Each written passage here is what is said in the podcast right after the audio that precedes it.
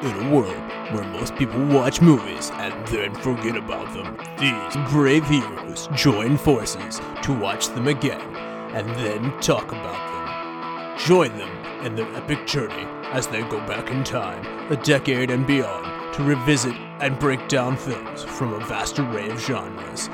Do these movies hold up over time? Are they classics? Find out on Retro Movie Roundtable. Starring your hosts, Brian Fry, Chad Robinson, Dustin Melbardis, Nathan Lutz, and Russell Guest. Coming now to headphones in your ears. Welcome, all you lords, ladies, and knights of the Retro Movie Roundtable, where we watch movies, then talk about them. I'm your host, Chad Robinson, and joining me today is my good friend and co host, Dustin Melbardis. See, I can pronounce your name. Well done.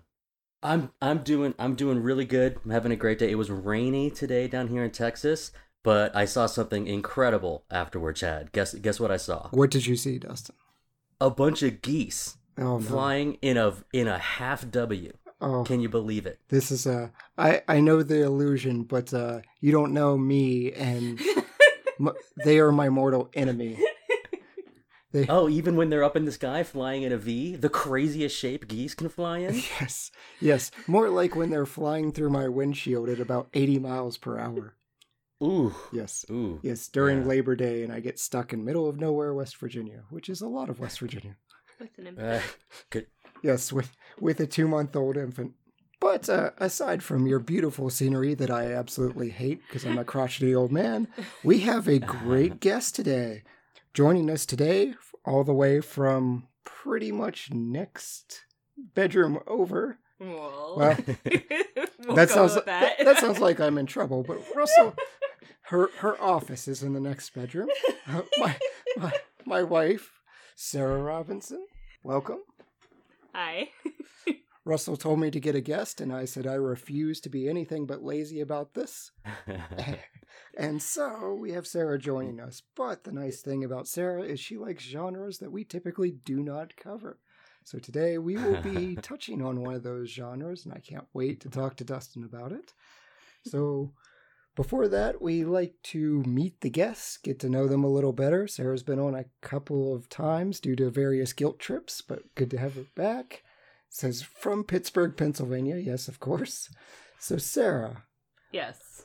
what was the smoothest romantic move you have ever seen in a movie? The kind of thing that makes you go, "Aww," Aw. and just fills you with the warm and fuzzies.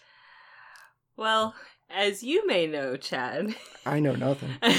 Yeah, you you live I- just one room over. I- Chad. You might know this already. yes, this makes us sound like we need counseling. I I am not one for one-liners. I don't I don't like the pickup. I feel like it's an ego trip and it just I like a slow burn. And the best definition for me. anyway, so really the one liners don't do it for me. So the first thing I thought of that fills me with the warm and fuzzies would be from Jerry Maguire. When uh, Jerry Maguire says, I love you, you complete me, and I just and um Michelle or Renee Zellweger's uh, character says, Shut up, just shut up. You had me at hello. oh. that that's just you don't need to say anything when you know and that that makes me happy Very good. I, I'm feeling warmer and fuzzier already. Dustin, are you going to warm us up with a good one liner? Yeah, yeah, mine's from it's really romantic. I don't have it quite right, but it's something like Anakin, I have the high ground. don't try.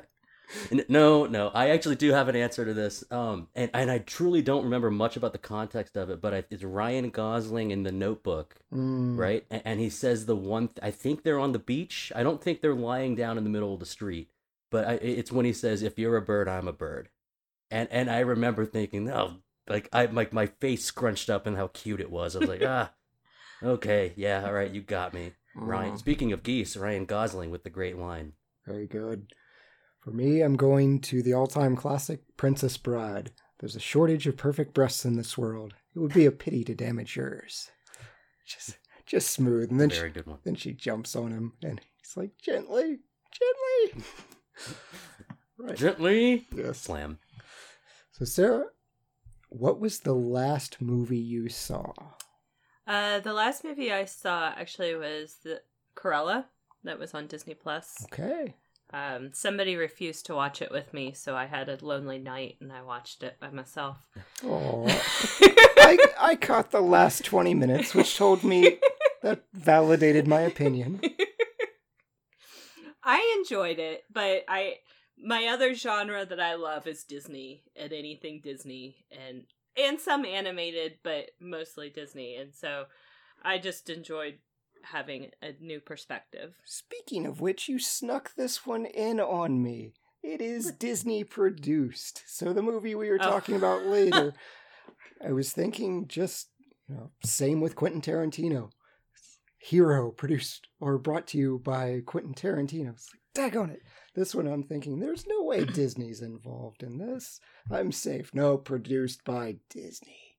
I've been so far off with the. Di- I have not seen like it's been like six or seven years since I, I I can think of like a Disney movie that I was like excited about.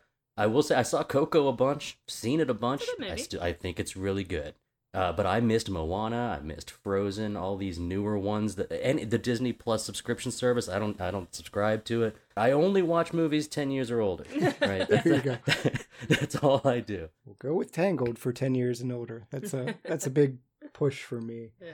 Dustin, Oh, that's that's the other one about the Dalmatians, all their tails getting stuck together, tangled. I, I see what you're doing there. so I did not watch anything Disney. I um I have a tradition that whenever I uh, lose power or lose internet, if I happen to have um, enough battery on my laptop, my tradition is I, I watch Four Rooms. I ha- I have uh, the movie Four Rooms saved on a hard drive, and uh, whenever like you know it, it's late, like all right, I don't have any, I, I can't charge my phone. I'm I don't have any power. Uh, I'll, I'll rewatch Four Rooms from I think '94. Okay, I thought we were going to go with like a thematic movie like Pitch Dark when there's no power.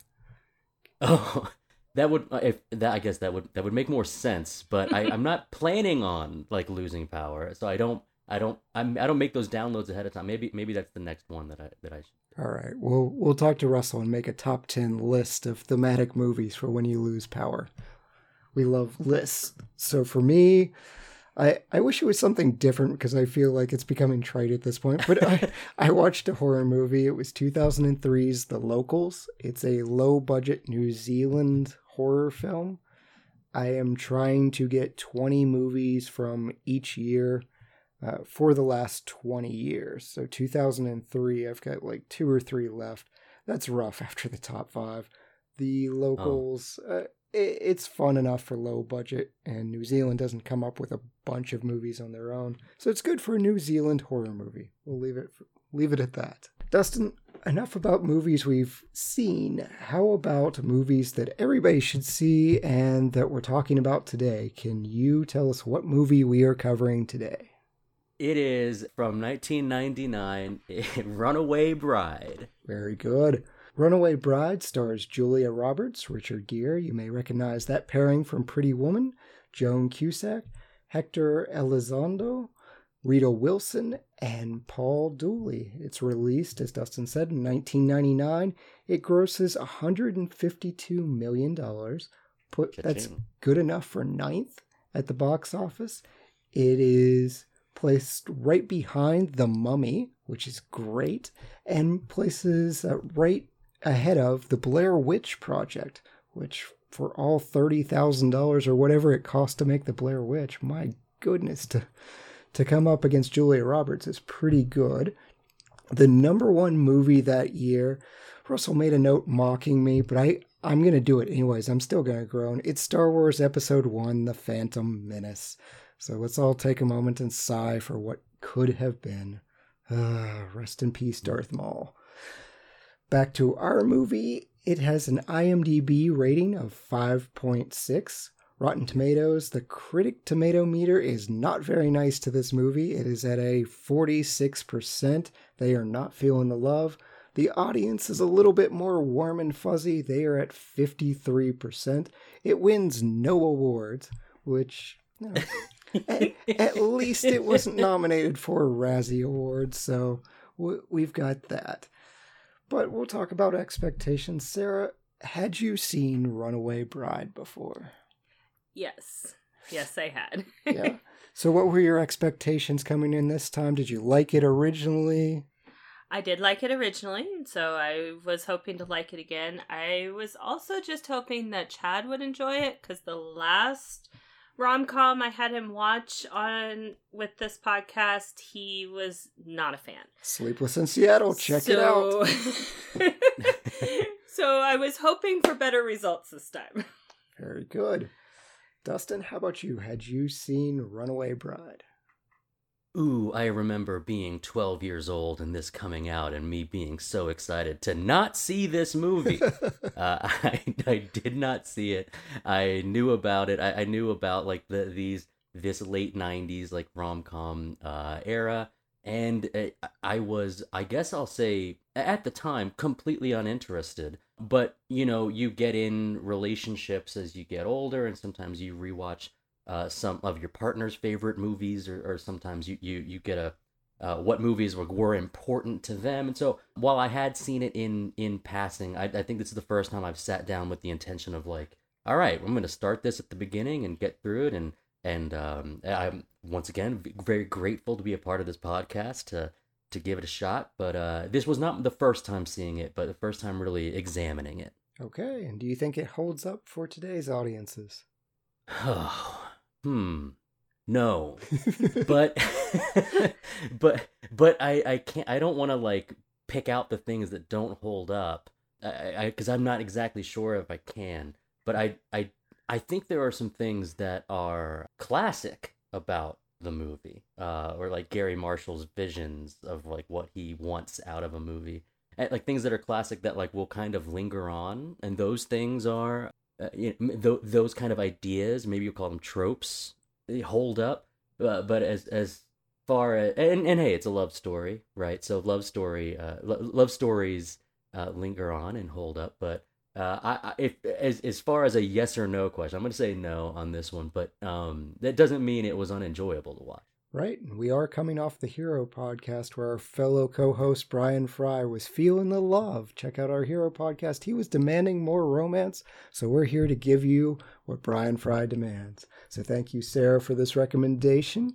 As she alluded to, I had not seen this movie. I have seen parts of it. This is one of those movies where the title pretty much tells you what the movie is. I appreciate that. There's no subtlety, there's no confusion as to how they arrived at this title.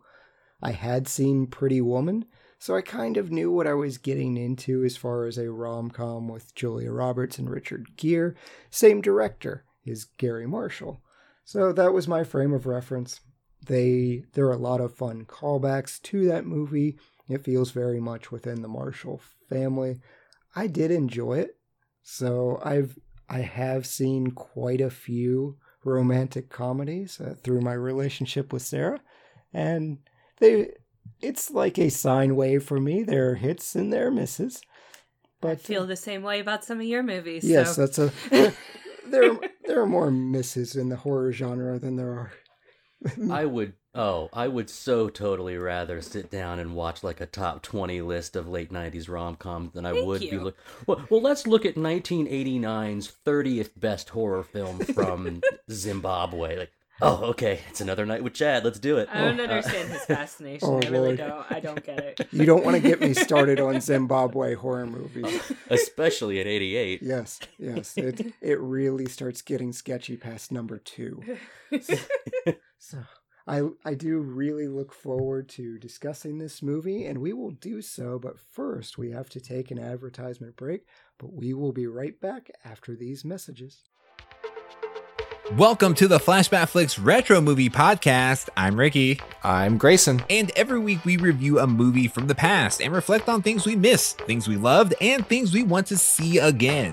Yeah, because we believe any movie worth watching is worth watching again. So if you like films, friendship, and a lot of callbacks, I mean, just so many callbacks. then subscribe on Apple Podcasts, YouTube, or wherever RSS feeds go for like minded movie loving individuals. Like you. What happens when two modern film fans go back and rewatch all the old classic films from yesteryear to see if they hold up? You get the Classic Film Jerks podcast. Find the Classic Film Jerks podcast on all the major platforms. And we're back. So, before Dustin spoils this movie, if you haven't checked out Runaway Bride from 1999, pause our podcast, go check it out. It's free on Pluto right now. Dustin, for those of us that need a refresher on Runaway Bride, break it down for us. As you said, the title gives away quite a bit. That's what the movie's about. And I decided to write this as if I were pitching the movie. It's very casual. All right. So here, here we go. Ike is a columnist for USA Today. He's a procrastinator, bad about deadlines. So at a bar, he learns about a story of a woman who leaves guys at the altar and then uh, writes this column using her real name, causing him to lose his job when this person, Maggie, notices a whole lot of other things that are wrong that were printed in USA Today and contacts the newspaper. His pal Fisher, who is married to his ex wife, says, Why don't you go to the town where she's at and harass her and learn all about her to figure out if it's true or not that she leaves everybody at the altar? Uh, which she does. Uh, he falls in love with her, she falls in love with him. They do one of those real quick classic swap out weddings where you take one guy and you just swap one of the principal actors uh, with this schmo named Bob. Uh, but get this, she runs away from this wedding too and invokes the famous rule that if you jump into a FedEx truck and say go, that he has to drive you away. No questions asked. Uh, Hector Elizondo gets in a good joke about FedEx, and then uh, uh, Maggie breaks into Ike's apartment and proposes to him. And then they get married in their imagination, and Joan Cusack is real happy about it. And a whole lot of other people have happy endings. The end. Very, very nice. Sure thing, Garry Marshall. You think that's going to make us $150 million? Easy. No problem. Okay, well, let's make this movie. Yeah. Julia Roberts, Richard Gere. We'll just do the reverse of Pretty Woman. So he's a male prostitute? Well, no. Not that on the nose. All right. So let's let's get into this, the screenplay and the plot discussion. Sarah, what did you like about this plot? Is it is it the warm and fuzzy, the the everyone coming to the realization that they need each other?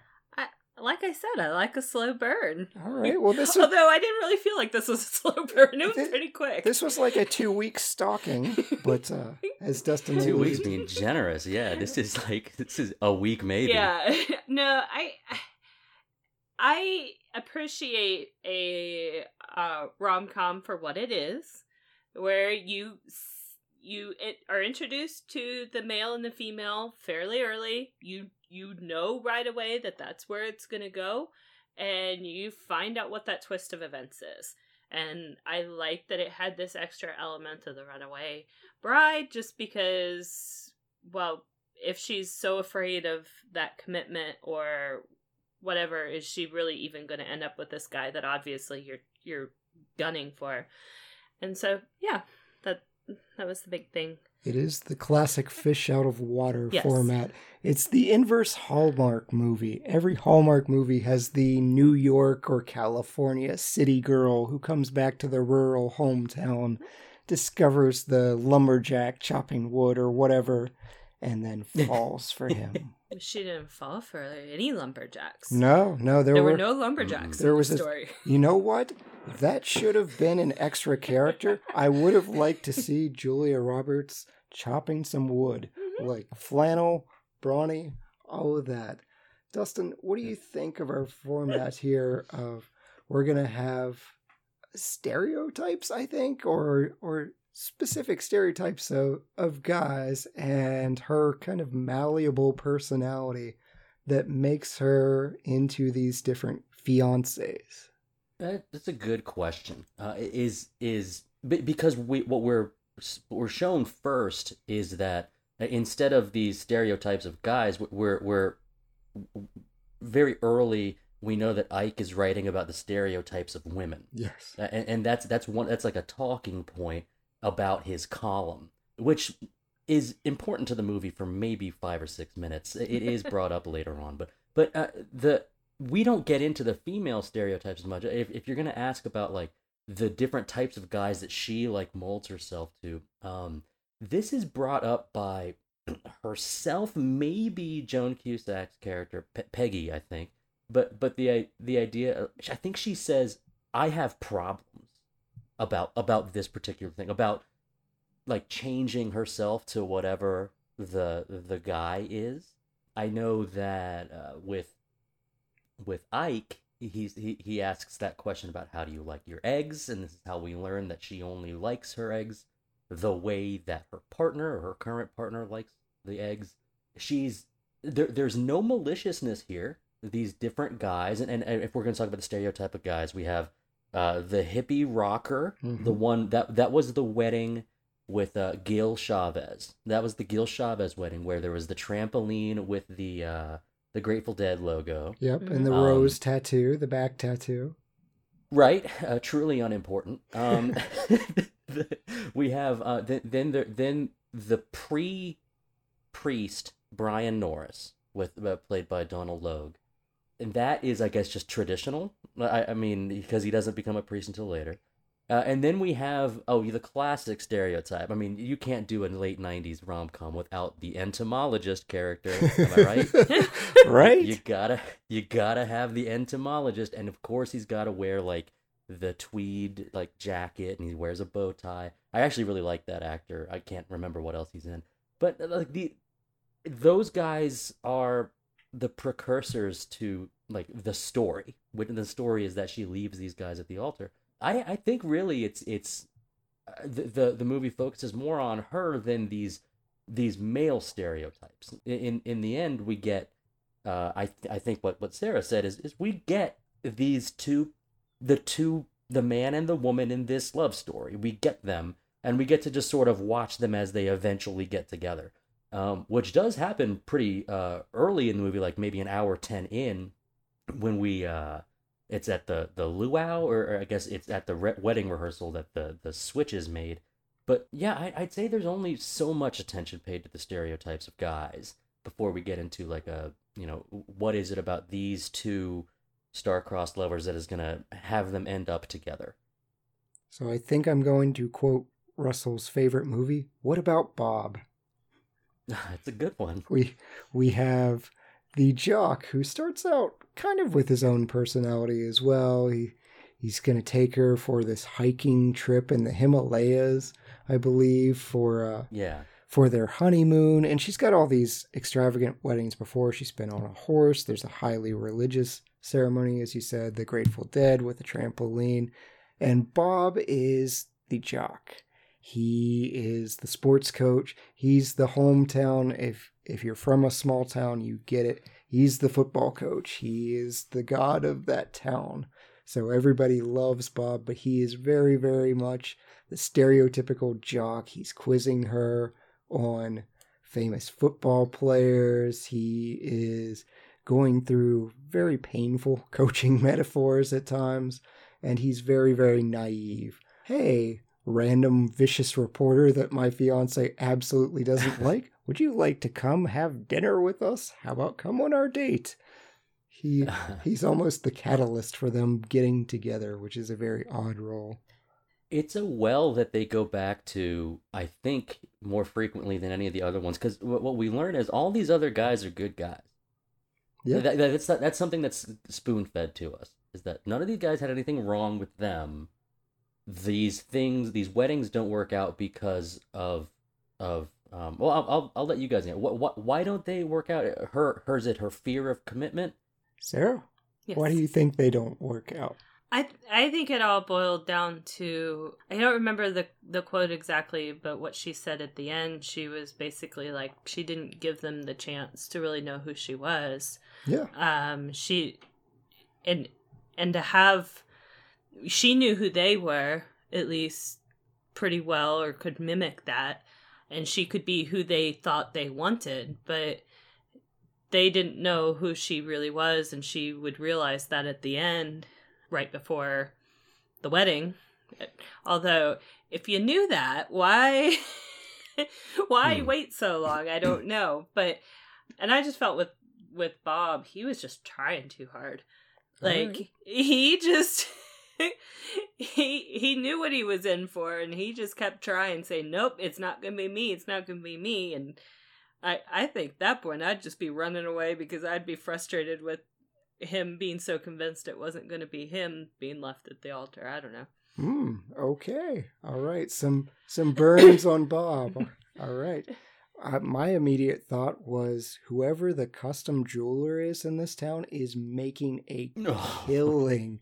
She's getting all these different themed engagement rings. She has the the high school sports type one that has the number one in diamonds. She's got the bug encrusted yeah, one. every woman's dream. Yes, yes, there were unique rings. The rose tattoo. I can't remember what the religious one. It might have been just a traditional. It was gold band, very traditional. Um, because that's the first one that she shows in her keepsake box of rings. But this this is this is a very small town. She's getting famous all over, and Ike just runs a hit piece on her, and she's shown to be a very capable woman. She is working in some sort of hardware store when we first meet her, and she's directing the male residents how to fix things and saying, "Oh no, this is your attic fan. We've got them in the back." She's very capable, and we see her later working in a salon. So she's got all these skill sets. But I think Sarah nailed it as far as she doesn't she doesn't want to really be herself.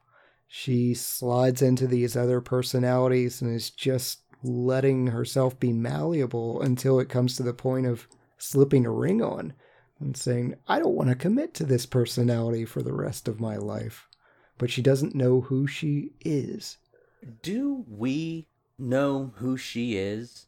And I, I'm asking that critically, and it's not it's not something that I was thinking about during the movie. Like uh, like I, I don't like this. I was just thinking like, uh, what we know is that, and all anybody will talk about, which is a big part of the movie, is like like she is she's the butt of a lot of jokes from family and friends. The thing we know about her is that she is capable in terms of uh, fixing things and designing the things using like practical like pipes and fittings and that like that Yeah, that's we right. know that. We know that.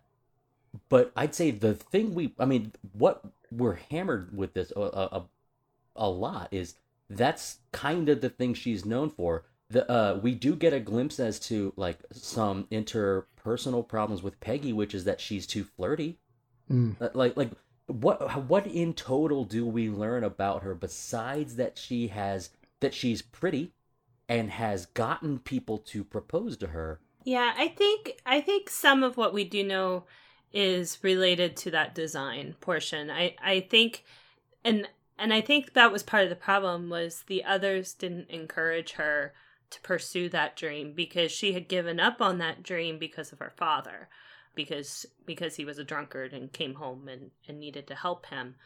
So I and he he very quickly said, "Why didn't you come out with a line and and do something in in New York or whatever and pursue this?" And I don't from what I could tell, that was something that was never really encouraged by the other men. And I think that I was think one of the right. things that drew her to him. Yeah, Ike is definitely the first person, and this is very sad, that seems to have stopped and asked, What do you want? And this Yeah, blows your dreams? this blows my mind as far as a wedding because I've been through one, my friends have been through one. I can't think of a single guy that dictates to their bride to be, this is what you're going to wear, this is the type of ceremony, this is where we're going to get married, and this is where we're going to go on our honeymoon.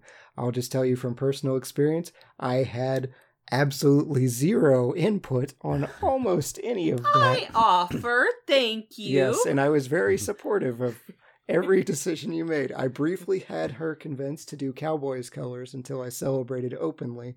But but yeah, I I think she's just lived a life of all these men dictating to her, you know, be it her father, her family's awful. I think we can all acknowledge that. They're all just running her down all the time, so she has no self-esteem. All these these grooms, if there is a flaw, it's that they never stop to ask, What do you want? I think that's really important because I didn't have that answer. I asked you guys, and you guys gave it, and, and I think that's that's exactly what's up. Now uh, Ike shows up and starts asking what she wants, but at when he starts this process, it's not in a it, it is it isn't in a loving way. Right. It's in it's in the I Antagonistic. Yeah, it is to- totally antagonistic, but uh, for for the purpose of potentially like a GQ piece that his friend Fisher says you should try to figure this out. I mean, there there are- there are parts of this that the leaps made. I'm not going to criticize here. the The idea is if he he figures out that it's true that this woman leaves people at the altar, that he's gonna write another story. And and and, and truly, it doesn't matter because what we're here to do is like see them fall in love and that's great. But like I, as far as like writing a new story, to be like, hey, by the way, my name's Ike. You must have remembered me from USA Today. Everybody reads the exact same paper. You guys have been reading my columns for years. Just got fired. Uh, I, the reason I got fired, I went and tracked this woman down and found out that yep, she does leave men at the altar. So vindication. I think he says the word vindicated in in the in the movie. I'm, I guess I can I can say this, really happy that they uh they end up together because if they don't, it's just at, first two people that I'm seemingly not rooting for, and and uh, like th- this guy is that this writer, the the columnist Ike, like I'm not really rooting for him to get vindication. Uh, it was No. not a personal story to him, and then for her, now it is important for your you know your partner to care about what you want, but all we have for a while is just that yeah she gets proposed to and then leaves people at the altar not necessarily something i was willing to root for either so the movie eventually got me to a place where i'm like all right well these i, I do like these two and i do, well I, I like several of them but i, I do uh, end up wanting to root for some type of happy ending Yeah. Yeah, very good. And so I will cite Gil. Gil was the most offensive to me. He was the uh, Grateful Dead. He was the Deadhead. Like, hmm random stranger comes in. Yeah, he's char- charismatic. Everyone says, "Oh, he sure makes friends quickly," as he's playing banjo with with the Yeah. chief of police and the mayor. And that was actually Richard Gere, by the way. He was improvising all of that. So props to Richard Gere. That's cool. But Gil, Gil, I have a bone to pick with because he's just like treasuring this topless photo of Maggie and hands it to a random reporter who then immediately uses it for blackmail. I'm like, "N- none of this situation is really cool. It was done tongue in cheek, but Gil, man, what are you doing? yeah th- yeah that might be one of the things that doesn't hold up One of Yeah, I guess I, I agree with you there, Chad. Is that like G- Gil isn't isn't somebody that I particularly would be. I mean, I'm glad that like his auto shop is is successful enough, but yes, but but yeah, I, I would say of the of the remaining guys that she left at the altar. I mean, the the priest ends up saying like, "Yeah, this is my life. I'm glad you left me. This this led me to this life." Uh, priest Norris or whatever, Father Norris, Yes. I guess you could say. And then uh, the the entomologist is the catalyst for getting Ike to this town. Do we know where this town is? By the way, I don't remember. Hale, Maryland. Mm. It's in Maryland. Oh, okay. Yeah, so, and Dustin, you talked about it a little bit, but Sarah will ask you about her friends because they they start off kind of supportive. There's, they say, oh, well, the this guy's actually attractive. And Maggie's like, really? The vicious reporter is attractive? But then they kind of help her out in the hair salon with the Joker hairstyle. I- Just like what my impressions were of yeah, the, what are these your friends. impressions of her friends? Because I feel I- like it it stopped being consistent and supportive right about as soon as he left as a clown. I don't I don't know. They I think they were always on her side. It just maybe not what she thought her side was and maybe she didn't know what her side was right away. Or she wanted to be very vindictive on her own side for a long time Hmm. and wasn't really seeing anything else past that. And um the Joker hairstyle was quite a funny move, and you'd have to be a pretty good friend to be be willing to do that with your to help out, but um, to maim a New York City reporter. Yes. I I kind of liked it. I thought it was. It's a win. Yeah, Quite it's lovely. a win for the. It's a win for our ladies, for our Maryland ladies. Is like, yeah, Yeah. gonna come to our town. Here's your new hair, Right. and then uh, it- yeah, you will need a bucket hat for for this, and you'll take it off a kid, ten bucks for a hat, whatever. But like, um, like, th- that's kind of a win. Like, yeah, we showed him, didn't we? Um, and forty minutes later, uh, actually, no, I want to marry you. Not Christopher Meloni, who's just an utter dreamboat.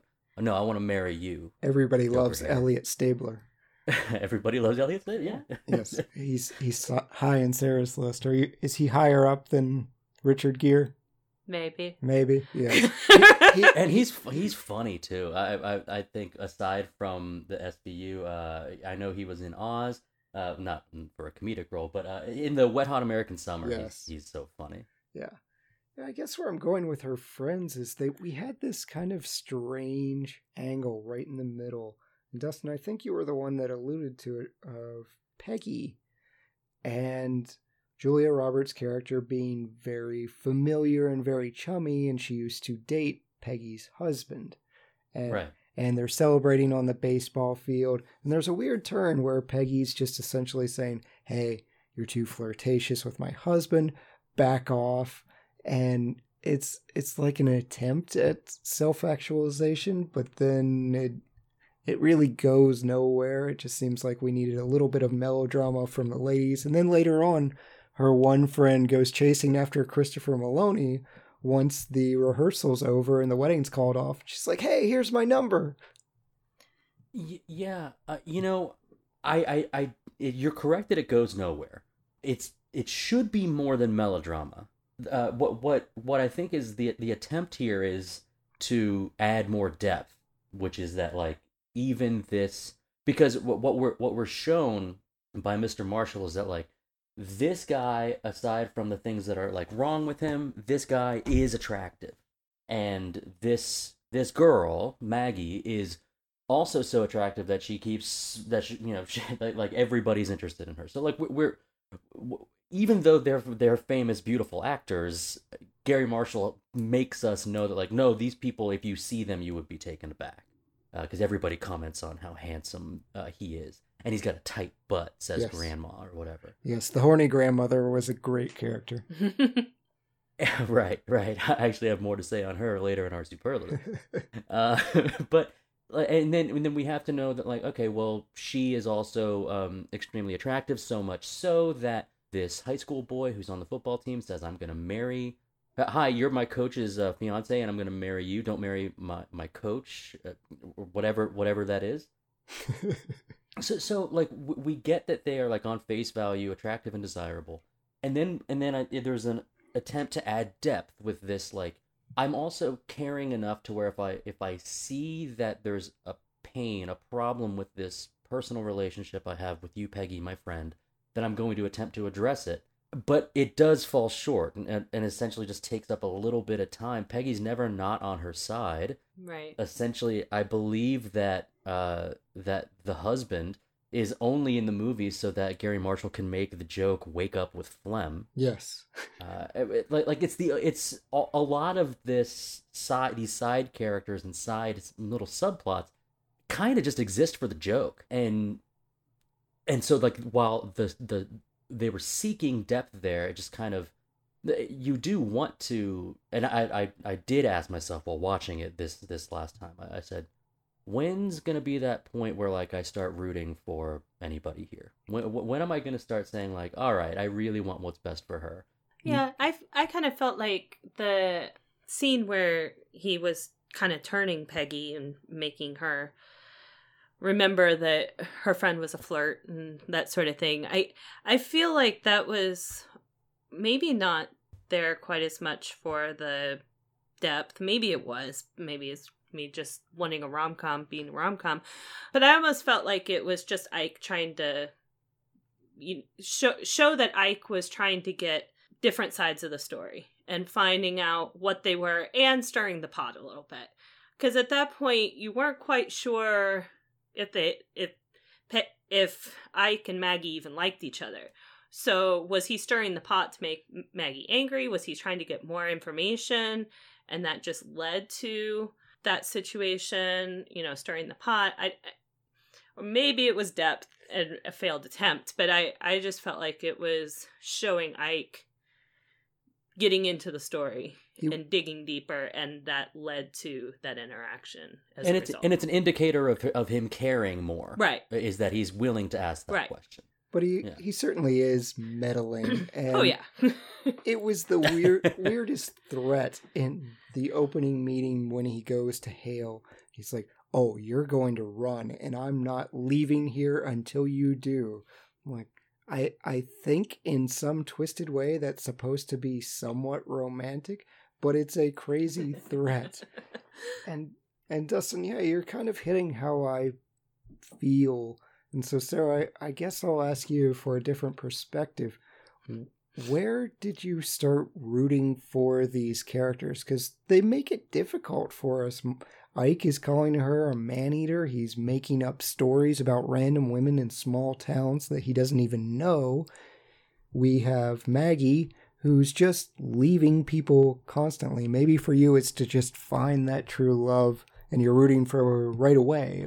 I am rooting for it fairly early, but I I think the turning point for me, and I think it was after that interaction with Peggy, was when when Maggie was bringing her dad out of the bar, and Ike just happened to be there, which was.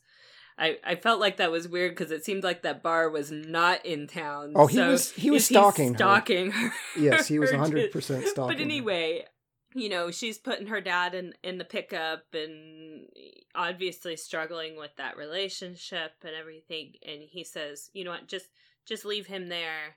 We're gonna go for a ride." And I think that was the turning point for me, in which I I thought, okay, there's there's a connection there more than just that because I think that was more when they started talking about their dreams to each other a little bit more. And snakes. It- okay, snakes too. Snakes are scary. But in the car ride, the snakes were after the car ride. she goes, "Okay, Chad, whatever." Yeah. Yeah, I you you nailed where I started rooting for them. I think they used this tragic story of Maggie up until then it all been about her and kind of self-absorbed and just giving us a lot of things that may not make her that likable.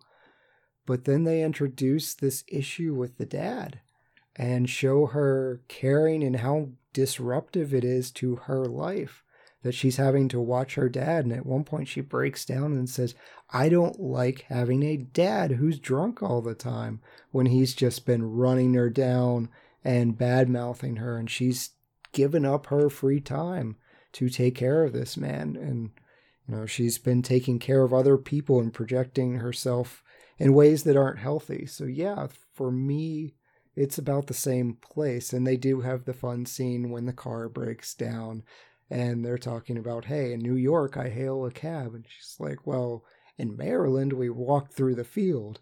Watch out for snakes. And he does this very, very awkward run, which is a great scene mm-hmm. to avoid the snakes. She's like, what are you doing? Like a snake isn't fast enough to catch Richard Gere. high knees. Yes. You got to keep your knees high. That's something that Bob could have told him.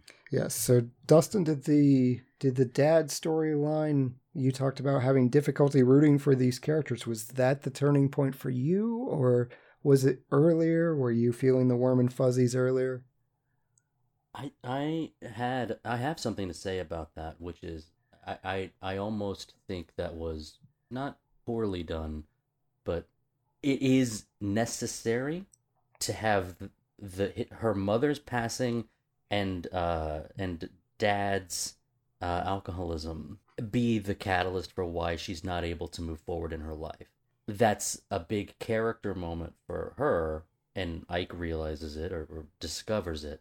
I, I I think that, and as someone who has uh, spent most of my most of my twenties was was drinking at a professional level, and I don't drink anymore. Um, and I think that that it's a alcoholism or drinking too much, however whatever words you want to use, is too complex of an issue to have it be like a plot device uh, without it being a major one. So unfortunately for for me when I when I saw that as like a well I'm not I, and I didn't think to myself like oh this is a level of depth I don't think the movie is reaching. I just thought to myself like uh, this this is just a way to get them together alone. She decides to go on this car ride with this guy. Must be interested. Or or just flippant enough about her own relationship to to kind of see where this goes. Like let's just see where this goes. Do do we find out after that after the car breaks down on that long trip what happens to passed out dad in the in the in the truck? No, I don't think yeah, so. we don't cuz cuz because in the in the movie it's sort of like a oh let's let's put him away. We're going to put him away over here and we're going to focus on our on our romantic leads where and and in the morning he's sitting there juggling oranges when he makes that joke and she says I, I don't I don't want you to say that to me anymore. You know, he he he should not have his job anymore. He he's sleeping till noon. Like if, if if it's the level it's the, if it's the level that we're made to believe by watching that he's he's in this bad shape, then uh he he's he's he should be portrayed worse. That's hard to say, but like that it's worse than that and it, it should be it should be an issue that's maybe pro- uh, spoken about between grandmother and Maggie. You know, th- that should be a, a bigger part of the conversation, but we just don't have time. The movie's an hour, fifteen minutes already. We just don't have time to get into that level of depth with with these characters. For, for me, even though I didn't love it, and this was actually like you can tell a movie. I think for myself, you can tell that uh, like you're invested in the movie when a cringy moment comes around and you start to feel uncomfortable and rom-coms do a good job at this and this movie did a good job at this is at at the luau Mhm. at, at at the luau when he he, he kind of stands up for her because the the thing the whole town does is make fun of her about leaving men at the altar um, and, and I think he says his toast, uh, may you find yourselves the bullet bullseye of an easy target. May you be publicly flogged for all of your bad choices. May your noses be rubbed in all of your mistakes like when he stands up for her in that way before the scene that happens outside i think that was where i started saying like all right he's now willing to go this far to chastise the rest of the town her family. He's putting himself out there. Maybe we didn't see him put himself quite out there for this reason yet in the movie. I think that's when i started saying like all right let's see these two together and i'll end this long this long string of me talking with there was a part of me when I hadn't seen this movie before, like when I hadn't seen it before, that I was like, what if this is just a really good like friend relationship that happens and through like discussion and through self finding with this New York guy, maybe actually the Bob relationship like is good. Like m- maybe maybe she actually like sticks with it and they get married and 10 years down the line they revisit and like, yeah, things are going well. Thank you for helping me find myself. Bob's great. We climbed a bunch of mountains. Like I, there was a little bit because I'm I'm not the biggest Richard Gere stan, and I was actually wishing he was a little slimier in this movie. But like, there's I, I thought to myself, what what's the thing that didn't happen? What if she ends up happy with someone else? I I was mainly rooting for Maggie, not necessarily Maggie and Ike as the couple. Ike is. I think it's important that Ike is the first character that we see Maggie actually change, or first male that she's affected and changed. He goes back to his ex wife, who he used to work for. Horrible idea, by the way. And you see him like cuddling up to her and kissing, her. That was weird. That was a weird, weird Yep. scene, by the way. and he's basically apologizing. And we find out it's been like 10, 12, maybe 14 years. They've been divorced for a while.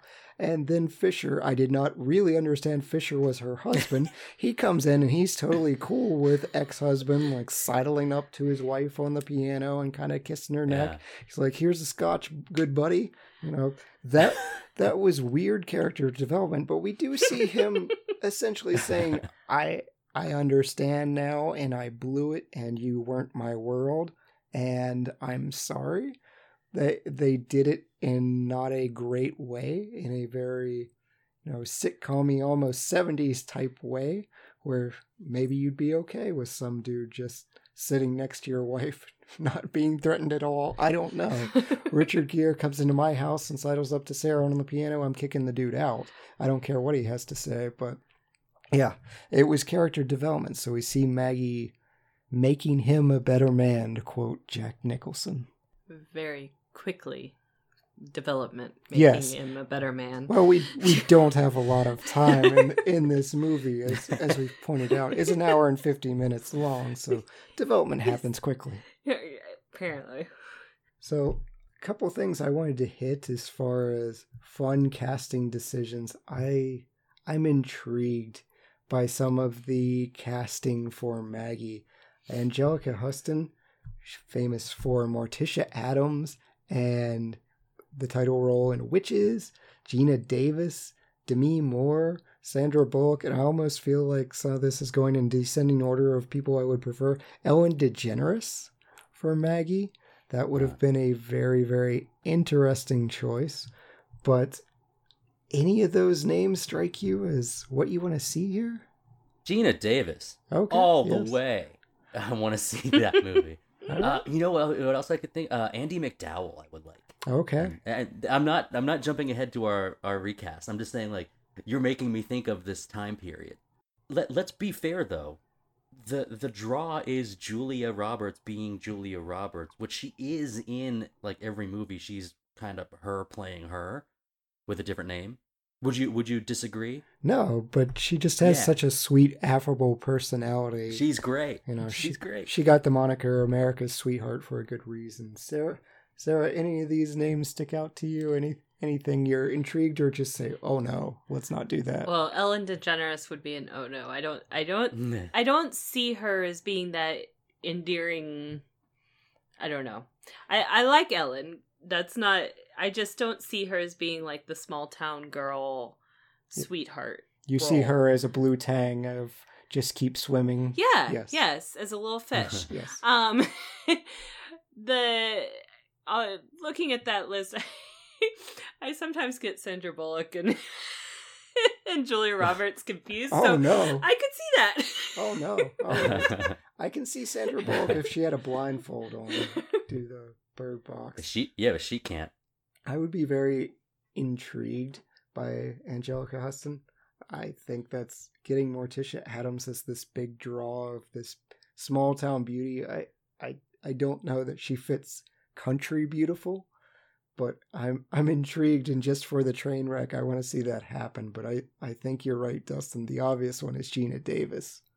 Anjelica Huston fits in this movie if it was made 12 years later, right around the time that Garry Marshall's making all of those uh, um, holiday themed movies, like what, what New Year's New Year's Eve and what what are they? What are, Valentine's Day, Yes. hmm Mother's Day, Arbor Day. Does he make that movie? He it's in the works right now. it's, it's essentially yeah where where the sheer size of the cast is part of the draw but i don't see her as being the small town small town girl in in this instance but it gets more fun for me for Ike because at the top of the list of people we considered is Christopher Walken, which I want to see every single time for for just reasons other than making a good movie. we have we have Harrison Ford. This makes sense. Seen it. We covered Working Girl earlier this year. We have Michael Douglas as well. You know, he can he can turn on the sleaze and he can turn on the charm. And we have Ben Affleck for Bob, which is an interesting choice. I think I could see him being a jock type character, but is there anyone for chaos reasons or otherwise that you would be intrigued in seeing replace Richard Gere? Maybe you don't want to see Pretty Woman Part 2. I was just gonna say, um, I could see Michael Douglas doing it. I I'm a big fan of um, American President, Okay. and and so I can see him in that kind of role. So seeing those names, that's who I would think of um, for that reason. And no, Bob cannot be replaced. what if he's replaced with Matt Damon? Mm, I, I don't know. She's intrigued. She's like, it may not improve the movie, but it improve it for me. yeah what, what uh, what if he's replaced with bill murray like the other like the actual what about bob Yes. it's what if we just switch bobs I'm down for it. no f- Sarah's shaking me- her head violently. oh no no no on that he's so likable chris meloni in this in this movie I, I, but no, for me, it's Willem Dafoe. Clearly, Willem Dafoe plays the sleazy columnist who Mm. I don't think you could get you could get him to to be lovable. Uh, I'm, Yikes. I'm o- I'm only saying that because we watched him uh, we watched him get kicked out of Mexico, which is a phrase I'll never ever uh, forget. In a a wheelchair previous fight. Yes, check out for- Born on the 4th of July. Yes. You know, I'm something of a mechanic myself. yeah, yeah, yeah. Uh, as far as um, as far as for for Ike, in in, in the end, uh, it's not it's not that I, I I found myself like rooting for them both, but it was Julia first, then then Richard Gere second. But I think the thing I like most about him is his apartment. Mm, okay. You like the New York apartment? Love it. I love that. I, I Yes. it makes me think of how expensive it would be. I- Unfortunately. I was distracted by the kitty cat. the the cat resembled uh, my cat who passed away this January, and it's like, oh, it's a Norwegian forest cat. Trivia I wouldn't have known previously, and I was just fixated. He probably said lines. I don't know what they were because I'm. cat? Oh well, no, the, the, the cat spoke to me, but I'm sure Richard Gere had lines. I just they were gone while I was distracted by the beautiful Norwegian forest cat, who likely rest in peace because it was 1999. Yes. I've just depressed the podcast, so I'm going to move on. It's fun. Circle of life. yes, a kid got dragged down the aisle during a wedding, and that makes me happy. Let's talk about things that make make me happy. Children getting injured. I know Dustin from his history in the podcast. Small children getting injured. This is way up on your your podcast. Forget them kids. Yes. yes. But I do want to spend a little time talking about Garry Marshall. He is our director here. He is of the famous Marshall family. He is Penny Marshall's brother. So he directed this movie. He's directed movies that somewhere in here you've seen a Garry Marshall movie, if I had to take a bet. Most famously, Goldie Hawn's Overboard. He does Pretty Woman, which I mentioned. We have Dear God highlighted. I don't know what that movie is. The Princess Diaries, though, Raising Helen, Georgia Rule, and then you hit on his latest movies, the hodgepodge casts that get progressively worse. Valentine's Day, then New Year's Eve. I had no idea Mother's Day was a thing, but uh, I, I am. think I had you watch the other two though. Yes, you did. yes, you did. I uh, I have seen quite a bit. He's done Raising Helen again, if I didn't say that, and he gets a lot of director of television. We talked about kind of the tropey things. Well, he's cutting his teeth on Happy Days, Laverne and Shirley, starring Penny Marshall, and Mork and Mindy. Does a couple other Laverne and Shir- Shirley episodes. Herndon, Let's Get Mom. So it does have some of those sitcom tropes. But what do you think of Garry Marshall's style here? I, I think I think it is. Th- he's got a way that comedy's delivered to the audience, and it makes me think that the jumps that we make in plot are they have to be forgiven uh, because because all we're doing is getting to the next joke delivery and so some of the scenarios aren't as uh, well developed or or as comedic today as they were then but I, I think that he's still deliver like like you could guess that that's the joke that he had in his head when he was pitching the movie.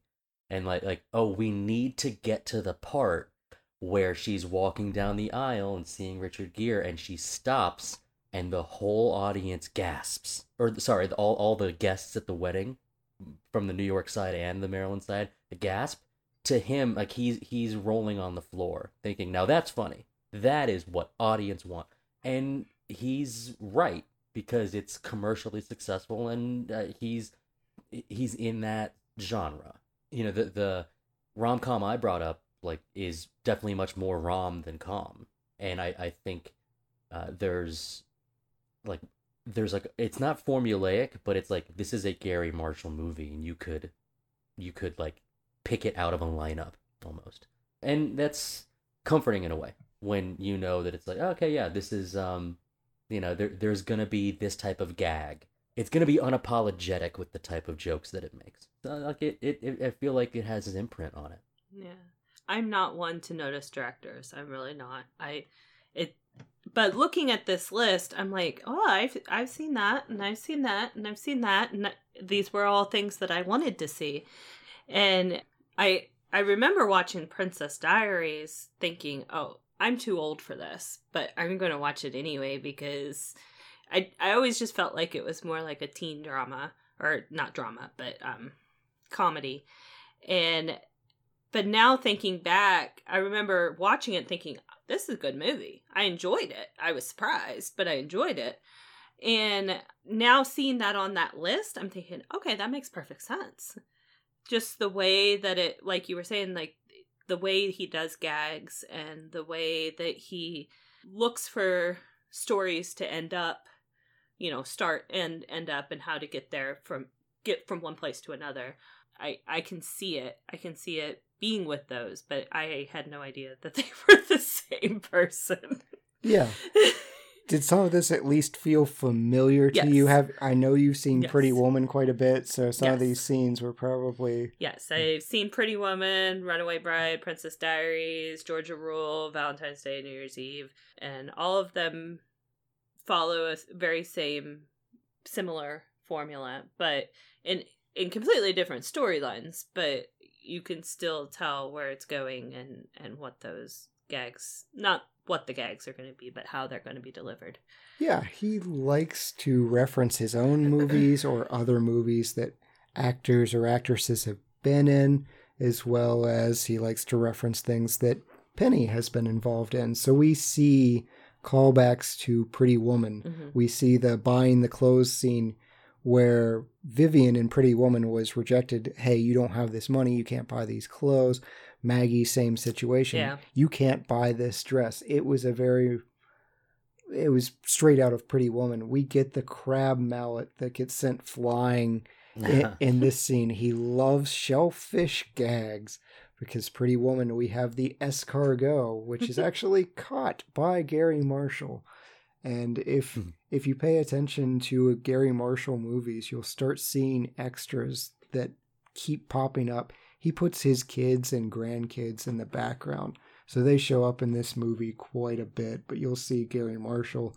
He winds up putting himself in the movies as well. I think he was a, uh, a the second baseman or something. He's out in the baseball side, but yeah, Dustin, you're you're right. His his style, I think, is very much influenced from the Mork and Mindy, Laverne and Shirley, Happy Days. It's Yeah. sitcom esque, Mhm. which doesn't allow for too much nuance in the characters. A lot of their personalities are there to set up jokes. So yeah Bob is Yeah. Bob is to set up the sports joke or the sports pun. The entomologist is there because someone took a bet and said, "Can we make a a guy whose profession is studying bugs funny?" Like this is the bet. So, so you know, Yeah, yeah. If there's a quip to be made, it might be funnier if another director was doing it to like let the silence be the joke. But that's never gonna happen with Garry Marshall. He's going to have Hector Elizondo in the movie make the joke, or he's going he's he's going to have someone make the joke, even if you were ahead of it. He he knows that part of his job is to deliver in that sense, and so he does. And that's not. There's nothing wrong with it. Just like there's nothing wrong with the difference between today's comedies that are all over Netflix that are very good compared to, you know, if, if you were watching Nick at Night or TV Land. Like that's, you know, see, seeing seeing Lucy stuff all those chocolates into Mm. her mouth is a different style of funny than Big Mouth or what's the what's the big net uh the chai chai party ant just came out and everyone is tweeting about it. Uh, you know, we don't have. I, I don't. wait, What what's this movie rated? What was this PG. movie rated? It is very soft PG. Yeah. Exactly. So like the, it's it's it's its own style and uh, you know it's definitely different than Four Rooms, but like it doesn't mean that it's less enjoyable. Right. And we'll talk about the atmosphere of this movie a little bit It's set in the late 90s. It's present day, 1999, 98. Location, like we said, is Hale, Maryland, which is actually Berlin, Maryland. There are 3,000 actual residents of the town of Berlin. So, what do you think? Is this similar to your Hallmark Christmas movies of we have the New York City come to this small town? Is this comfort food for you, Sarah? Yes, it is. Yes. Yes, of, oftentimes. I don't know. I was just thinking about the size of Berlin compared to the size of like where my family family's originally from, and They they lacked barbershop quartets. The yes, tr- they did. There were no barbershop quartets. a True of. indication that you have arrived in the sticks. yeah, that was very Hallmark esque. It, it did feel that way. And I- And I even made that comment to you afterwards that I, I understand it may have had some Hallmark moments, and that was definitely one of them the big city person coming to the small town. Yes, and learning a lesson. Small town moral lessons from the upright, selfish, big city person.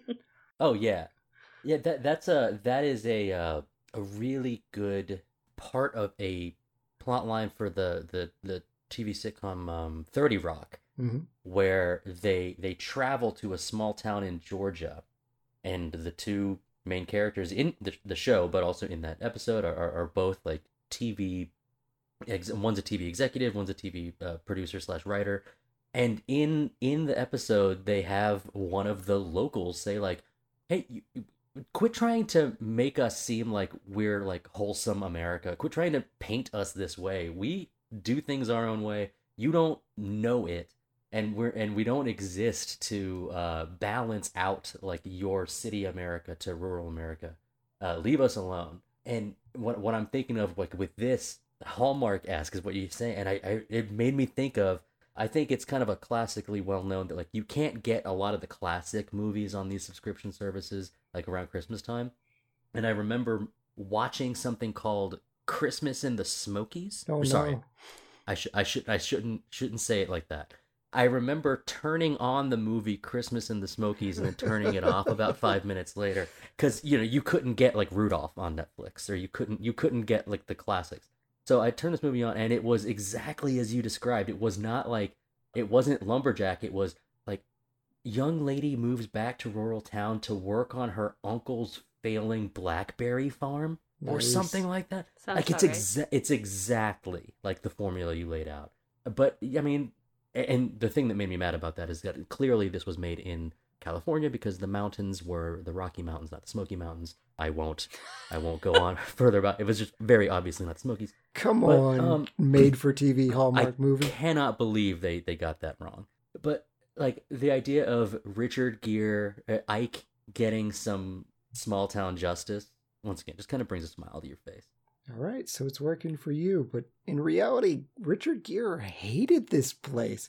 So he learned no lessons. He called it the sticks and he refused to stay in Berlin, Maryland. He stayed 15 miles away in Ocean Pines. So he was not having any of it. He's learning no life lessons. Julia Roberts is there hobnobbing with the 3,000 residents who are super excited. This kind of put Hale, Maryland, or Berlin, Maryland on the map. Like I said, it's 3,000 people. It pumped a million dollars into their economy. Wow. And it said it Good. doubled its tourism.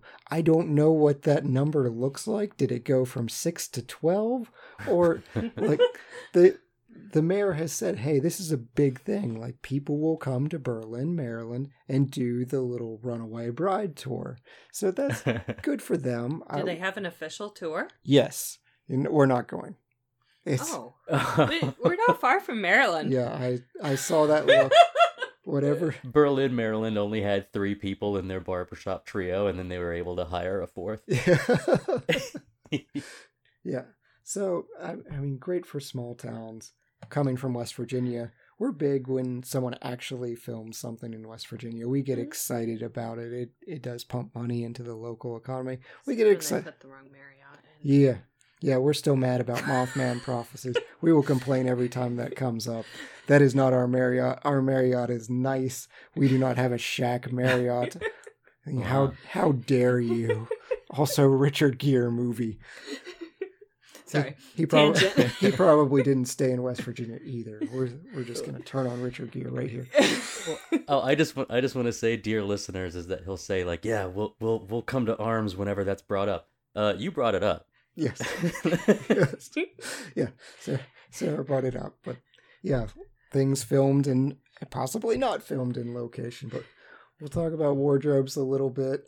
I thought this was cool. All the dresses were custom made by Albert Wolsky, except they call it the dress, the final dress. It was just an off the rack. It was actually the last gown. I'm gonna mispronounce this, but Amsale Abera, sure. Wolski thought it was just perfectly made for Julia. So it's kind of cool that they went through costume design for all these others that had to fit different themes. But when they needed the dress, he just managed to luckily find one in the store. But any any wardrobe or costume comments? I feel like that that hearing that story though, it it makes sense that that would not be so just for me like that final wedding was the it was just the piece it was it was not anything extravagant it was not anything grand and so that the fact that it was probably their easiest find makes sense to me Yeah. not not that anybody would have known it just watching it but it it just makes sense that that would be the case Are we talk? Are we talking about the dress where they're they're getting married in the field, like the, when they're actually getting married? Are we talking about the bell dress that was part of the scene? That like, I want to buy that dress. Well, that's a thousand dollars. Wait, wh- which dress are we talking about? It's the final one where they actually do get married. hmm That's a beautiful dress.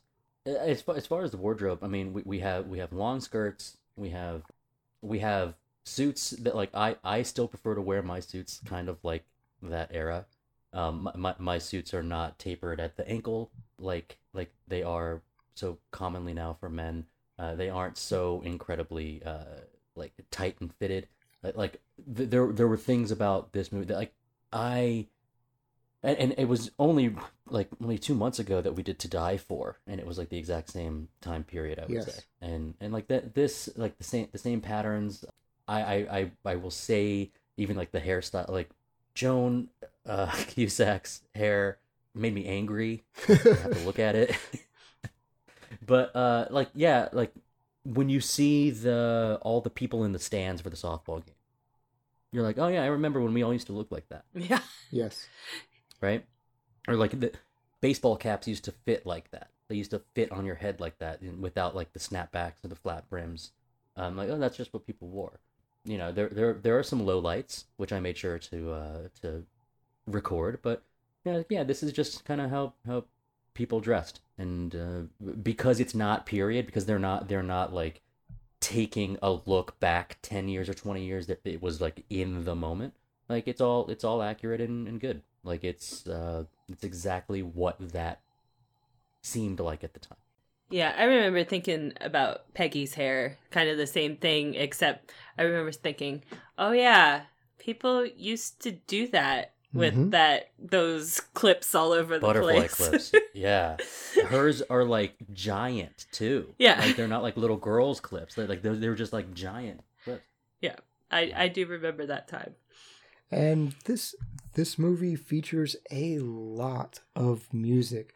We get a, a lot of different songs. Sarah's already dancing, so we will toss this up to Sarah. What do you think of the soundtrack of Runaway Bride? Does it speak to your heart? Does it make the movie better? A lot of the songs are songs that do speak to my heart just because of the era. I, I mean, that was that was the time we were in high school. That so like Ready to Run. I remember playing that on the radio, blaring it up in my car, and just windows rolled down, screaming. So Yes. like that just makes me feel warm and fuzzy. I I love it, and it fits. It and there were a bunch of others, but that's the one that just st- stands out to me as ready to run. I just, I I would serenade you right now, but nobody wants to hear that. Yes. By formerly the Dixie Chicks, but now just the Chicks. just the chicks yep yes, yeah they were the dixie chicks back then yes, Yes. Does Uh, movie movie starts with the U2 song, which is one of my favorite songs, but I didn't it's like it's it doesn't I, I it, it obviously fits the the theme, right? Still haven't found what I'm looking for Yes. clearly. Uh, that's the only that's the only song I think there that maybe doesn't fit in the rest of the time. Like like like the the Mm. those types of you know Martina McBride, Dixie Chicks. I'm thinking like it would not have surprised me to hear like a little Shania Twain in there. You know, man, I feel like a woman. It, it was all it was all very much like that. The Shawn Colvin song in that one, never saw blue like that. For Mhm. me, like Shawn Colvin, I like the Sunny Came Home. I like the little uh, kind like this song has like some happy music, and and it did feel like it fit. There were some music editing parts where it was just like, all right, we stopped the music. It's almost like somebody like stopped playing it on their phone and like, all right, move to the next song. But aside from that, like the the music all felt pure, and there weren't any like bad covers. I don't think there were any bad choices. Also, I love the movie. Uh, movie. I love the song "Man Eater" by Hall and Oates. Mm. See, this is this is a frequent complaint of mine as far as romantic comedies. It's almost a trope where they use music how I would use it in high school when I thought I was being very clever and putting the movie together. Be like, this song says similar things to what I want to convey. We should play it here. And it's just so on the nose.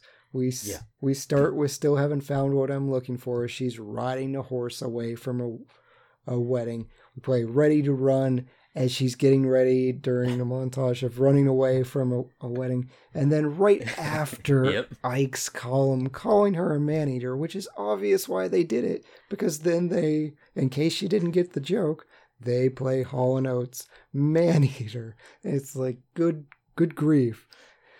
Garry Marshall, we get it. You you are uh, you are taking this soundtrack and beating the horse with it, and the Yeah. horse has been dead for a while. I get it.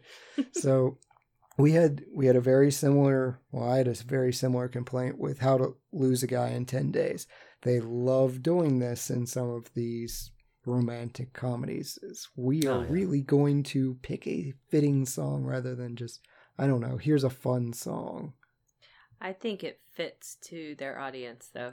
Uh, because Yes. I Oh, loved it. totally. I loved it, and I I know I'm target audience, so that that is fine. I, it works, and I'm glad you're here to give a different, less crotchety opinion. Because here I am, just That's saying the way we always work. this. Yes, yes, you're you're here to give the bright, sunny optimism, and I am here to just needlessly hate on fun. Yeah, there there are some movies where it's just like exactly as you described. Like, all right, we're we're gonna put these contemporary songs just kind of back to back, and it's and it's going to be just right on the nose. Another soundtrack like that that makes it makes me think of. I think you said How to Lose a Guy in Ten Days, but I'm thinking of um, I'm thinking of uh, Coyote Ugly. Yes, Like all those songs, just like boom, splat right in there. But yeah, it's it, it's not inaccurate, but like that's kind of what you can expect.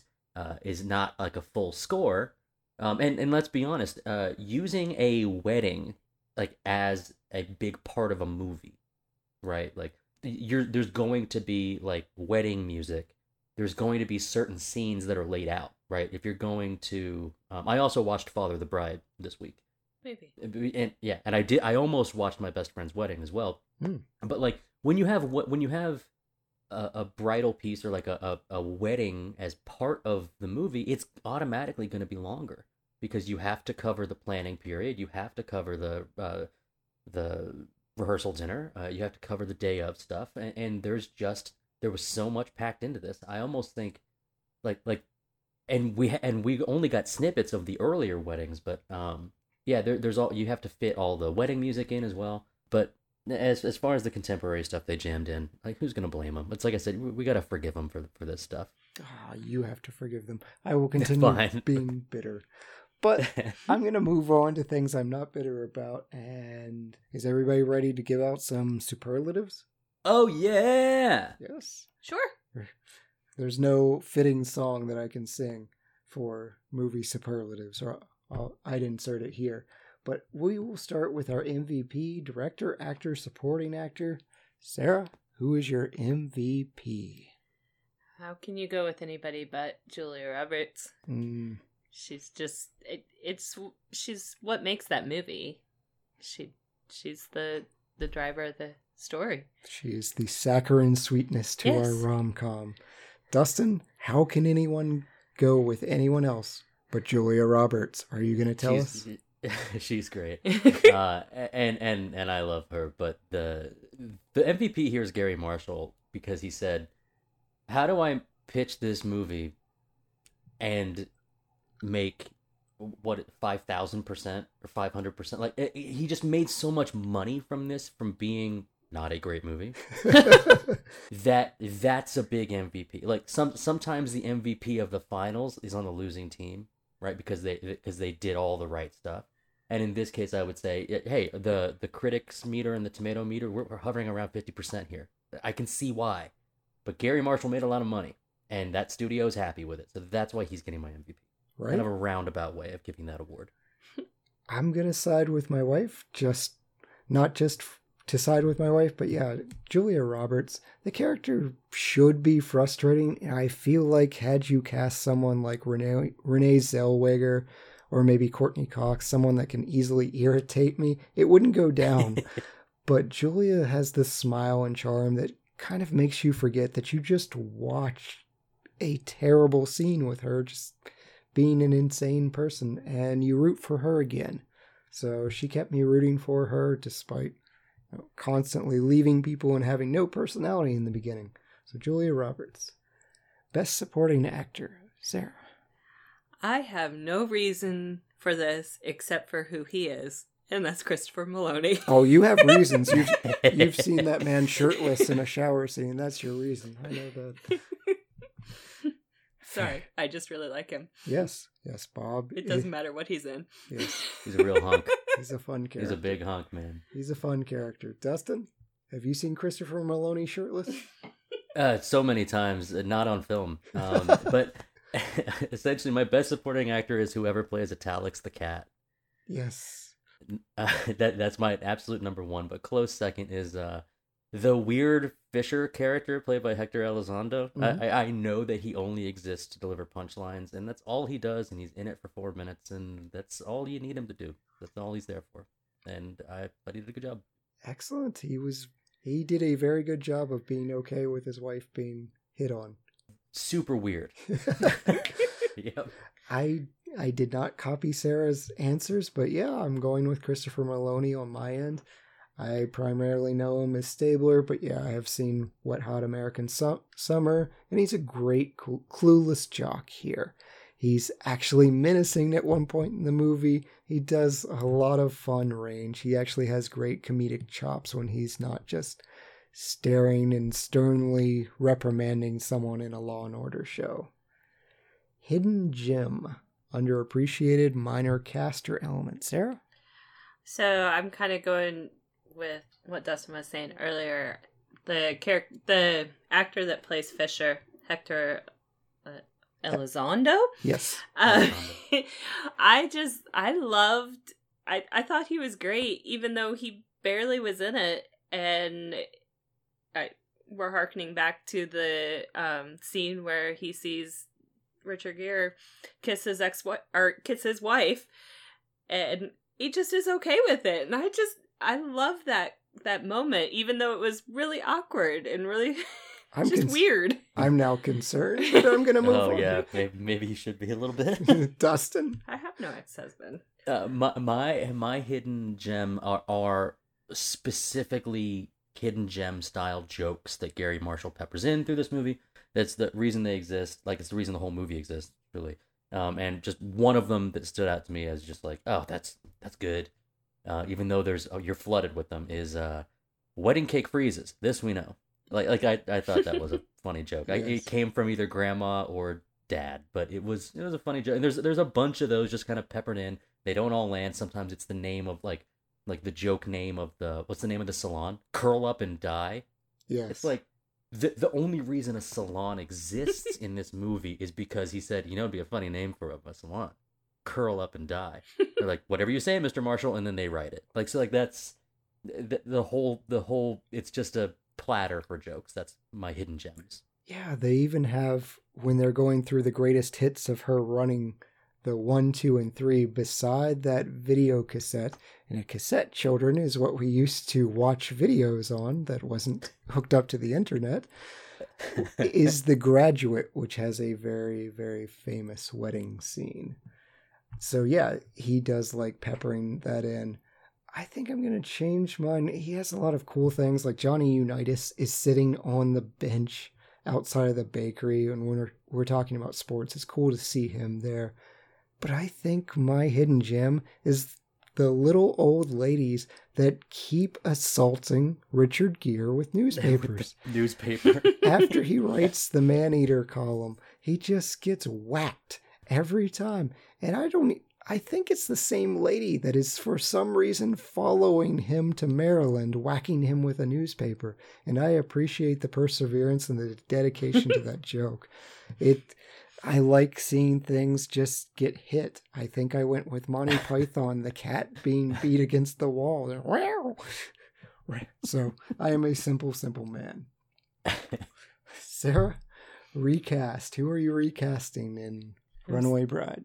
I'm sorry. I I dislike this and I could not decide and I just I'm abstaining. Boo. Oh. oh. No, you can't do that. I'm terrible at it. Uh, I'm terrible at it. That's like the thing that gives me the most anxiety. well, you well, we have to. What? The the first baseman is now Matt Damon. Sure. there we go. Okay. Oh, phew, she did. Yeah, the the show would have come apart. We cannot have a push. Yeah. Okay. All right, that's Feel it. better now. I, I kind of want to put him in the barbershop quartet now. Can we put him in the barbershop quartet?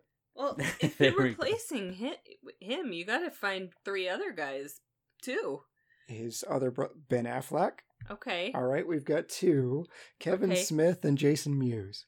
Jason Mewes, yeah. Kevin Smith? Why not? Who's Jason? Eh, it- well, yeah. oh, Kevin Smith. He yeah. he is Jay from Jay and Silent Bob. Oh. But Kevin Smith likes working with Matt Damon and Ben Affleck, so just put the four of them. They're the barbershop But, quartet. but we started with two good-looking guys. Oh, oh, I didn't know that was. Ooh, I didn't know that was the qualifier. So, so now we've got to put like Kobe Bryant and Chris Hemsworth there. Yeah. Okay. all right. Okay, we can go there. I, All right. I find That's Kobe believable. Bryant to be a very strange addition there, but you can go with that. I- I'm just pick, picking people you find attractive. Yeah. We've come up with a very strange barbershop quartet. Yeah. Sure. Dustin, yeah, save Kobe us. Bryant in, in the the Maryland uh, Yes. barbershop quartet. Did not think we would be hitting this uh, moment in the podcast.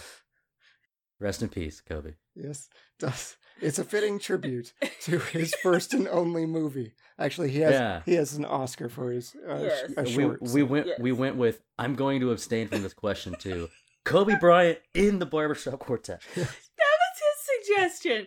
We can take him out and put somebody else in there. No, Nope, we're not official. taking the Mamba out. The Black Mamba sits for no one. That's right, 81 points in one game. Yes. My recast is uh, instead of Yul Vasquez, who played a Gil, uh, let's get Hank Azaria in as him. I, I think that would be kind of a a fun, wacky, like like just kind of make him a little be a little more out there. I thought his performance was flat, and Hank Azaria could elevate him a little bit more. So is he being Hank Azaria or is he doing a voice here? Uh, he's being like, uh, he's being, because he can be so many different people. But like, I, I think the first time I saw him act, uh, uh, in the TV show was Brockmire, but as a movie, he was the Along Came Polly like guy Okay. that like takes Jennifer Aniston's character out, you know, on his boat, and he's just he he is a chameleon. So I think he could totally do like, uh, oh, who would he be? The bus driver, who, who Otto. Otto. He could totally do like an Otto the bus driver as Gil. I think that would work. Okay. All right. I like it. I am recasting uh, Reg Rogers. I know you said you liked him, Dustin. He's the entomologist X. Yeah. I've never said this in the history of this podcast, but I think we bring in Rob Schneider. I feel, Ooh. I feel like the character's really weird. Like 1999 Rob Schneider. Rob Schneider now is uh, he's gone off an even deeper deep end. But yeah, I I think I want Rob Schneider to kind of be his weird self in this movie. have the bug guy be a little weird. Is he believable as a pr- as like a a scientist? I mean, we cast Christmas Jones, Denise Richards, so When you said him, uh, it made me think. What if we had Bobcat Goldthwait as as Mm. that guy? yes. Perfect. Best shot, Sarah. I was thinking probably the opening scene where Julia Roberts' character is um, running horseback, running away from a wedding, and with the music in the background, it just seemed like a good open. Yes. Yes, that definitely set the scene for the rest of the movie. It told us everything we needed to know with one shot. Dustin? It did, and it's also my choice. It was it was very clear, beautiful shot, and it did set the scene. Or it was perfect. So yeah, the same exact shot. Yep. I'm going to make it three for three. Julia does Wow. a, a good job within the shot of conveying emotion, which is hard to do when you're riding a horse towards the camera. So good job, Julia. Good job, cameraman. We'll move on to our best scene. I said the the scene where Richard Gere had gotten a hold of, um, or Ike had gotten a hold of the tapes of the other weddings Mhm. and watches all the other weddings, and you can see the different characters she was in diff- in her different moments in time, and um, it really said a lot in a short period of time, which was really impactful, and, and it really helped show what they needed to say in a short amount of time, which was good. Very good. Yeah, that it explains the issue without just speaking Dialogue. to you. Yeah, speaking to you like you're a child. It's, it's like she has no personality. Now we're going to show it through videotape. Dustin? Uh, it's when she uh she finishes her breaking and entering. I think the third time she does it, uh, and she and, and she proposes to him on his balcony. I think that was as sweet as we wanted. It, we had several callbacks. I thought the I thought the use of like Ike's musical taste was unimportant in this movie, but I did like the music in that scene. And there's a great shot of the New York skyline, so it was Yeah. my favorite scene. Miles Davis is never unimportant, sir. It's unimportant in this movie. Oh, Completely unimportant. Oh, she. I did write down. It's like this lady has a future as a burglar if this doesn't work out. For yeah, that's a very sweet scene. She turns in the running shoes. It does make me Right. say, "Oh." But for me, it's it's another scene. It's a very short cutaway scene, but it's after Ike proposes, and Maggie and Ike are just playing cards. And I wasn't familiar with the game. Is it Double Dutch or something like that? It looked like slapjack. Yeah, Look like slapjack. Yeah, Okay. Uh, there, there's two. There's two games like that, but slapjack is kind of the older one. Well, they're they're playing some card game and they're laughing and falling on each other and accusing each other of cheating. It's just a sweet scene that really it made the chemistry believable for me. And it was one of those moments where my uh, my very very tiny heart grew three Your sizes. heart grew three sizes. I knew you were gonna say. Yes. So I I was happy. I I was smiling during those that scene. Sarah, your best wardrobe and makeup moment. I don't know if you quite call this wardrobe or makeup, but I loved the moment where, uh, right before she was going to get married to Ike, and um, she's getting very nervous, and she does, and eventually run.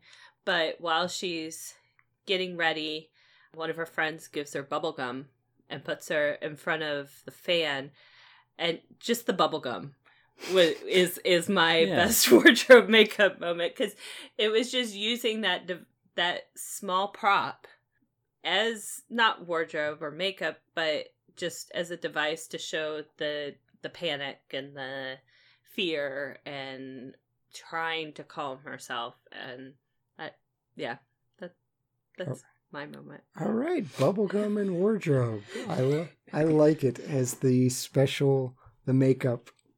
Dustin, how about you?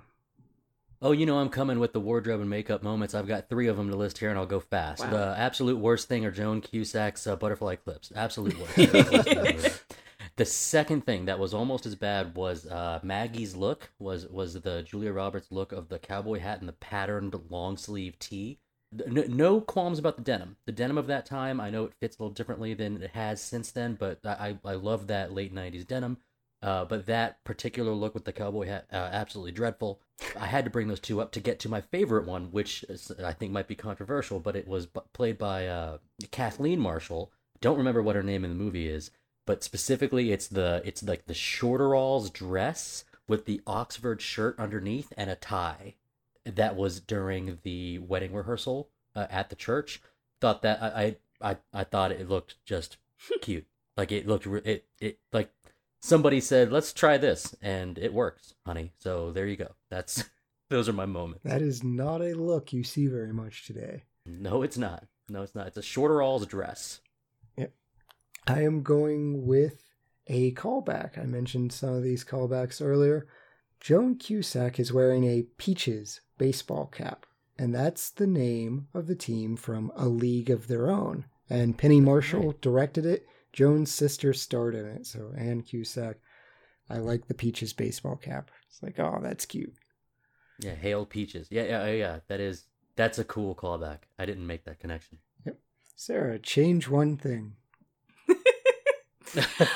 I think that we should have had some more development of Bob and had him like working out shirtless. Absolutely. He- Yes. He should be pushing the sleds. Yeah. Yes. Or, you know, doing some weightlifting at his house or in his gym and Yeah. yeah, some sweat movement. Yeah. Okay. All right. That- I- that's my one change. You you want Bob shirtless tossing the big tractor tire in the field. Yes. All right. There we go. All right, boys, let's hit the showers. Me first. No. This, this just got turned into a way different movie. Dustin, get us back to the PG era. sure thing. Um, if I'm gonna change one thing, I, I I did mention it earlier. It would be to make Ike just a little slimier, a little more like New York. Get the like the New York off of him. Maybe have it to where it's not so easy how he ingratiates himself in the town. Yeah, they got him with the uh with the hair dye, but it- it just seems it it had to move that fast. But I just make it a little harder for him, a little too easy for him. So All that's what I would change. All right. Well, that's what happens when you've got charisma and you're very handsome. Like it's it's all real. easy for you. Mine, I'm gonna change a major part of the movie. I don't like the last run where she runs on Ike. I know it hmm. leads up to your favorite scene, but I think I would rather just Maggie grab his hand, realize she doesn't want this type of wedding, grab his hand, they run out together. We missed the FedEx joke, but then she Mm. goes and has her own wedding, her style, and they just run off together. It would also shorten the movie, which Yep. ma- would make me happy. That's a better movie. You you you did it. That's better. Sarah, Sarah's like hard disagree. Hmm. The, Ah. the the shoes are an important part to Yeah. the, the iconography of this movie. This is true. And the movie poster. Yeah. Yes. Best quote, Sarah. Uh, so I had a, I had a couple different ones. My my favorite funny one was when somebody was asking Ike how he got his story and if it was just a drunk in a bar, and he said, "Hey, don't knock drunks in bars. It means they're not out driving," which I thought that was funny and That is that is and nice uh, quip. But then my favorite, more the sappy side, was um, when Maggie said, I-, "I love eggs Benedict. I hate every other kind. I hate big weddings with everybody staring. I'd like to get married on a weekday while everybody's at work. And when I ride off into the sunset, I want to." I want my own horse. And Ike says, Should I be writing this down? It's just, she finally figures it out. And um, she knows what she wants and she knows how she likes it. And there's something to be said about understanding who you are. And, and that was a good moment for her. And it's a good line by Ike at the end. Should I be writing this down? Sounds like something you'd, you'd ask me. I would remember it. I knew your eggs. I looked at her as this movie was over. It's like I know what eggs you like. We both knew what each other's eggs were. Yes, yes. That's why we're compatible.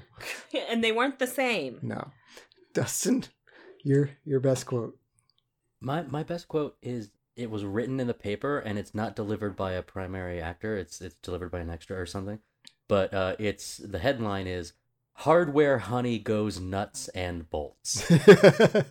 That's really good. you know, someone got really excited to put that pun Yeah. in. Like that's Yep. what journalists live for. and and I loved it, and it was it was so good that they printed it, but they needed somebody to say it. So yeah, hardware honey goes nuts and bolts is the best. Yes, that's a great one.